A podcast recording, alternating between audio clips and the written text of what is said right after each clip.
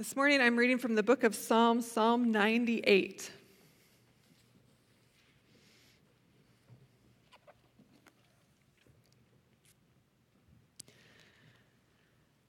Psalm 98. Sing to the Lord a new song, for he has done marvelous things. His right hand and his holy arm have worked salvation for him. The Lord has made his salvation known and revealed his righteousness to the nations. He has remembered his love and his faithfulness to Israel. All the ends of the earth have seen the salvation of our God. Shout for joy to the Lord, all the earth. Burst into jubilant song with music. Make music to the Lord with the harp, with the harp and the sound of singing, with trumpets and the blast of the ram's horn Shout for joy before the Lord, the King. Let the sea resound and everything in it, the world and all who live in it. Let the rivers clap their, ha- their hands, and let the mountains sing together for joy. Let them sing before the Lord, for he comes to judge the earth. He will judge the world in righteousness and the peoples with equity. This is the word of the Lord. Thanks be to God.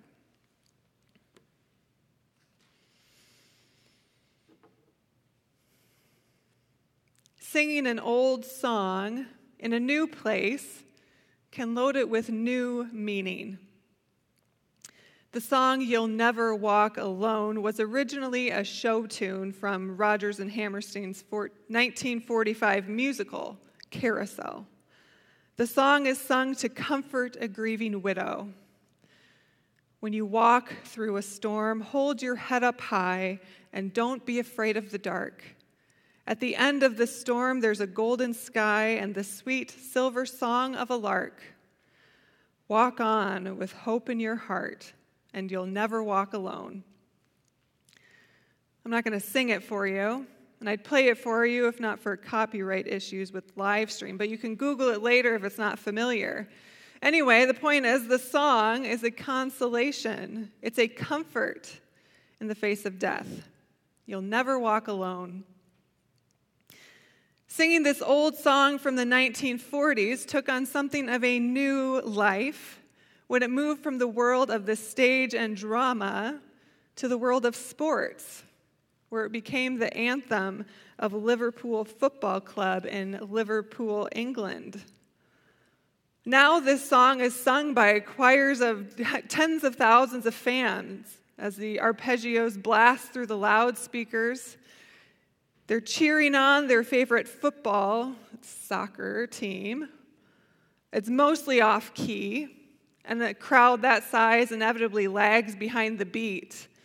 But it's sung with tears in their eyes and arms over each other's shoulders, red scarves held up high in the air to show their support for their favorite team. Sometimes it's a rally song when the team is behind, but more often it's a victory song when the team wins. Like when Liverpool won the Champions League title in 2019. And they came back to Liverpool for their victory parade through the streets of the city. And as their red bus came to the end of the parade, they held up their trophy, and the crowd of grown men and women, children, teens, and everyone sang this song, You'll Never Walk Alone, at the top of their lungs. Singing this song from an old timey musical took on a new significance when it was sung as a victory song, enthroning the home team as champions. Sing to the Lord a new song, for he's done marvelous things, says this very old song. This old song, or psalm as we call them, may strike us as a kind of upbeat, cheery, put a smile on your face, and say something nice about God, whether you want to or not, kind of song. It's praise from a bygone era of simpler days or something. The words in this song may strike us as generically religious words salvation, righteousness, faithfulness, not to mention adjectives like marvelous and jubilant, which we almost certainly do not use in our daily vocabulary. And there are harps, there are trumpets, which are nice enough, but hardly edgy. My point is if you read this psalm, this very old song, really quickly through, as a generic summons to praise a far off and holy God, well, I wouldn't blame you, but you'd be missing some of the edge. See, this psalm is what we call a, an enthronement psalm. It's a victory song. And in the minds of the ancient Israelites who sang this song, God's victory, God's enthronement as the righteous, rightful king of the universe, well, that was shown to them in real, concrete ways, often over and against other so called gods and empires of their day. See, God's reign was bad news for the gods and the empires of the day. And praise of this rightful king, this God, was a subversive stand against those other gods and empires. So, what I'm trying to say is that this is no show tune. This is the victory song at the end of the parade with the trophy hoisted up and the people of all ages singing at the top of their lungs with tears streaming down their faces in relief, in joy, jubilant joy, you might even say. But God has not won a soccer game. No, God is praised and enthroned as king because God has finally enacted justice and judgment against the nations. Salvation for the Israelites is not just a spiritual concept, it has to do with their physical, lived realities as a nation. But it's hard for us to see this in the psalm because psalms aren't usually attached to a specific story in the Bible. Fortunately, in this case, this very old song is an echo, an echo of an even older song that helps us to put skin and bones on this point about God's victory and God's salvation. In the opening verses of this psalm, just about every major vocabulary word song, marvelous things, right hand, holy arm, salvation all of these words recall an even older song from the book of Exodus, chapter 15. Back in Exodus 15, what we see is this huge crowd of Hebrews who have only narrowly escaped from the Egyptian army. God parted the Red Sea and let them through on dry ground so they could escape from the murderous rampage of a Pharaoh who regretted his decision to let this enslaved nation go. And with the army of Pharaoh hot on their heels, the Hebrew nation made it to the other side of the sea, just in time for God to release the waters back to chaos and to swallow up their enslavers. Short on breath from walking or running or panicking through the sea, what do they do next? Moses and Miriam bust out the tambourines. They start singing a new song. I will sing to the Lord, for he is highly exalted. Both, both horse and rider he has hurled into the sea. This is our snapshot of Psalm 98 in action. God's right hand and holy arm have worked salvation. God has delivered an enslaved nation from this empire of Egypt. That is what salvation looks like for the Israelites. And the Lord has made his salvation known and revealed his righteousness to the nations. In this case, he has made his salvation known by wiping out that rampaging army that was going to enslave his people again. He remembered his love and faithfulness to Israel. All the ends of the earth have seen the salvation of our God. And for a good number of them, this is not good news because the salvation of God's people means the destruction of anything that stands in the way. This is a victory song, folks. God is enthroned, which means that God has dethroned all the powers and principalities that stood in God's way. See, when you take an old familiar song and see it in a new context, that gives the song a new meaning. And this very old song from Exodus 15 is rearranged and sung anew in Psalm 98. And as God's people throughout the ages have sung and prayed these psalms in every generation, they too announce the enthronement of God as the righteous king. That God is still in the business of dethroning all those powers and principalities. And so, praise of this righteous king is still an act of subversion, it's an act of resistance. Martin Tel is a hymnal editor and a music scholar whose father grew up in the Netherlands during World War II and the Nazi occupation.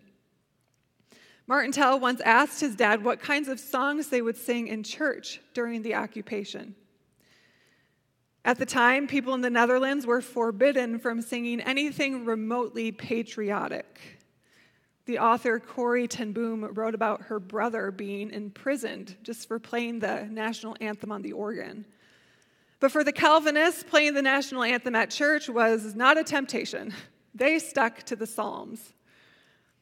And the Nazis saw the church's Psalter as innocuous. Psalter wasn't a threat to them like those patriotic songs were. They must not have been too familiar with its contents.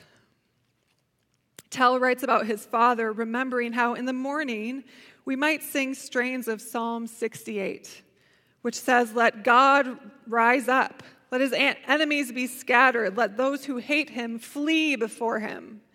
The lofty melody made this text soar. God comes in procession and leads the captives to freedom. This psalm and many like it, says Tel, ennobled the church to assert its voice, to nerve a people who were resisting forces of evil.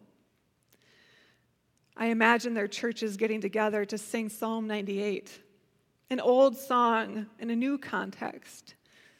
Those folks under occupation go to church every week and sing praise to the Lord because God reveals his righteousness to the nations by delivering his people from the nations. They sang in faith that the one whose right hand and holy arm had worked salvation in Egypt would now work salvation again in their day. The Nazis saw the church's Psalter as innocuous.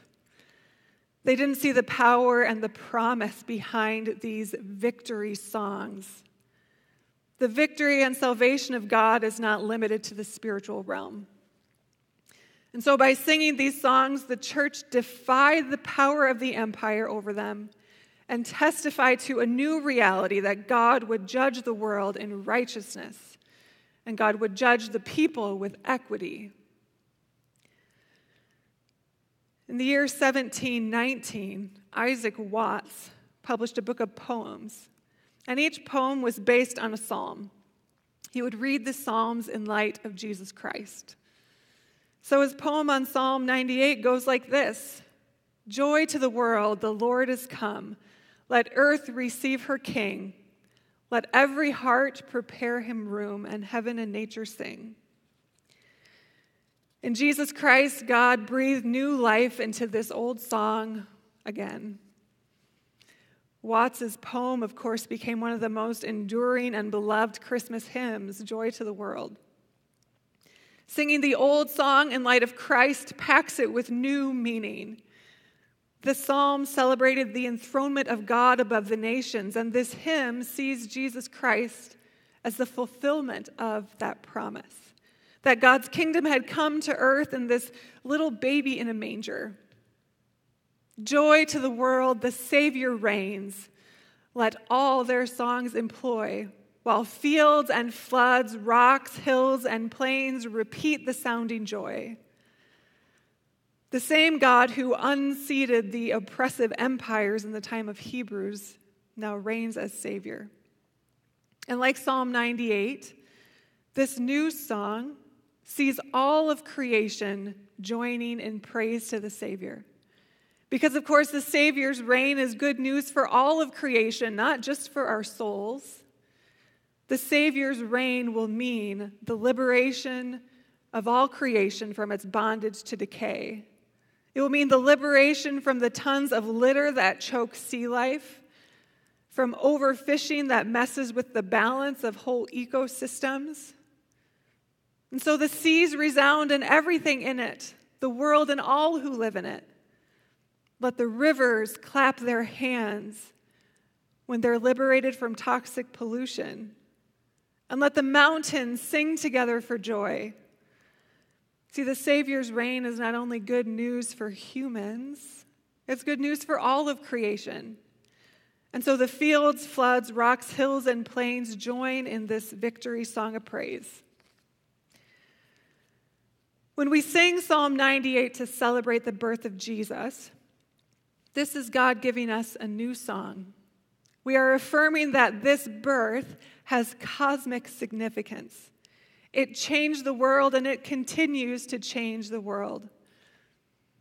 Of course, it shouldn't be lost on us how strange it is that a tiny baby would signal God's cosmic rule. But as one commentator puts it, this strangeness is a hint of things to come. That this baby would finally enact on a cross God's sovereign claim upon the world. The cross of Christ reveals a strength made perfect in weakness. And so it's appropriate that this psalm is not only used during the Christmas season, but here in Eastertide as well. A testimony that the incarnation, the crucifixion, and the resurrection together proclaim God's good news. Together they portray the salvation of our God, not only for us, but for all of creation. Sing to the Lord a new song. Back in 2015, my husband Daniel went to Angola prison down in Louisiana for a seminary class. It was to learn about prison ministry and to witness the incredible movement of God's Holy Spirit in this particular prison. This was a prison that used to be the most bloodiest prison in the United States. The seminary students went there to learn from the inmates about how they were living the salvation of God in their prison ministries. And they would also worship together. Singing an old song in a new setting like this loaded these songs with new meaning. One seminary student, Jenny, got up at one point and started spontaneously singing a gospel song, Break Every Chain. There's power in the name of Jesus to break every chain, she sang. And the keyboard player, who was a really gifted musician, he figured out what key she was singing in and started to play along. Burst into jubilant song with music, the psalmist was telling them. And it's a catchy song with repetitive lyrics, so slowly more and more voices started to join in. There is power in the name of Jesus to break every chain. This gospel song, sung in the walls of Angola prison, was turned into a new song, a testimony to the reality that the salvation offered by Jesus could not only break the chains that the powers and principalities had on these men, not just the spiritual powers of sin and darkness and death that had gripped their lives, but also the actual chains and fences and walls. Right? That the coming reign of God would mean their full restoration. And that their communion and fellowship with these students in that moment was a foretaste of that coming reality. So the bass player tries to jump in and join the song. He struggles a little bit. He's still making music to the Lord. More students and inmates join to shout for joy. The chains are broken, they sang together. I hear chains falling. Hands were raised in the air, shouts of joy and tears brought before the Lord the King. God gave them a new song to sing.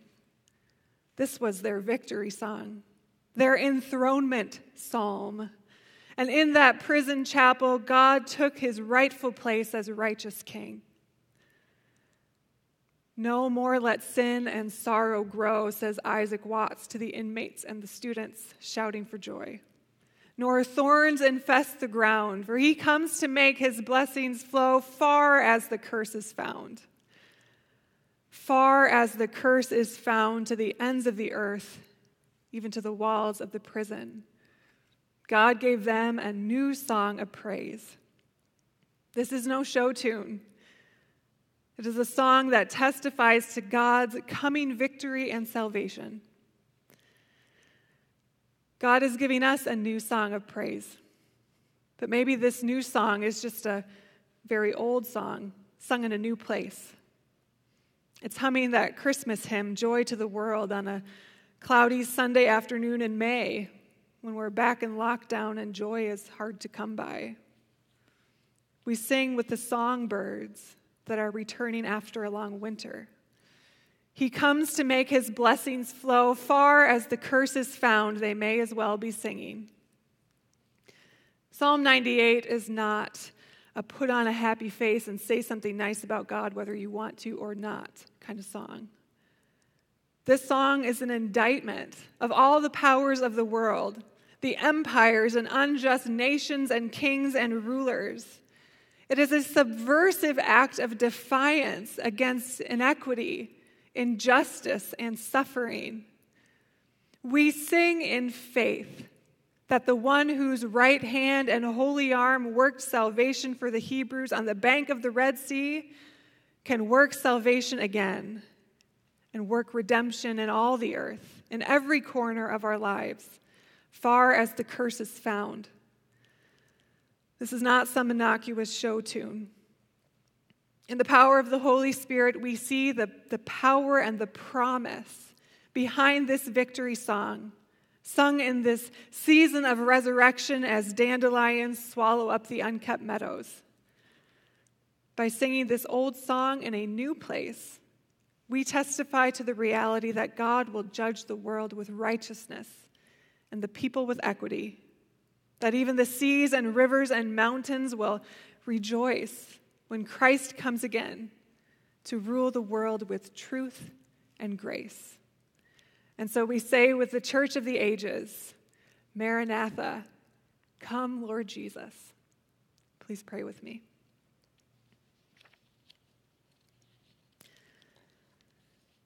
Lord God, thank you for this gift of your word. Help us to believe what we have heard when we don't see the just judgments, when we don't see your righteousness and equity, would you give us a new song to sing? Or maybe just help us to sing your old songs in new places. Help us to sing of your coming reign and your salvation in hospitals and labs, in media, in the office, on the bus, at school, even in the rocking chair with a little one who will not sleep. Lord, in every square inch of our lives, would you make your salvation, your righteousness, and your justice known? In Jesus' name, amen.